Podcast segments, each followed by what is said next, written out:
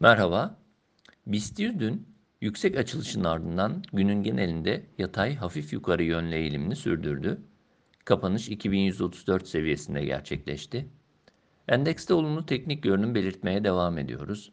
Önemli geçiş bölgesi olarak değerlendirdiğimiz 2065-2080 ve son olarak da dün 2100 direncinin aşılmasıyla yukarı eğilimin belirginlik kazandığını söyleyebiliriz. Daha önce de belirttiğimiz gibi endekste 2100 seviyesi üzerindeki kapanışların 2250-2300 hareketine yönelik oldukça güçlü bir sinyal olduğunu düşünmeye devam ediyoruz.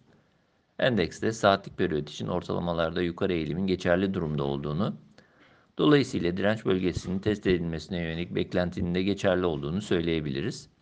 BIST'te 2150-2165 bandı yakın direnç konumunda bulunurken 2080-2050 bandı yakın destek, 2020 seviyesi altı ise zayıflama bölgesi olarak düşünülebilir.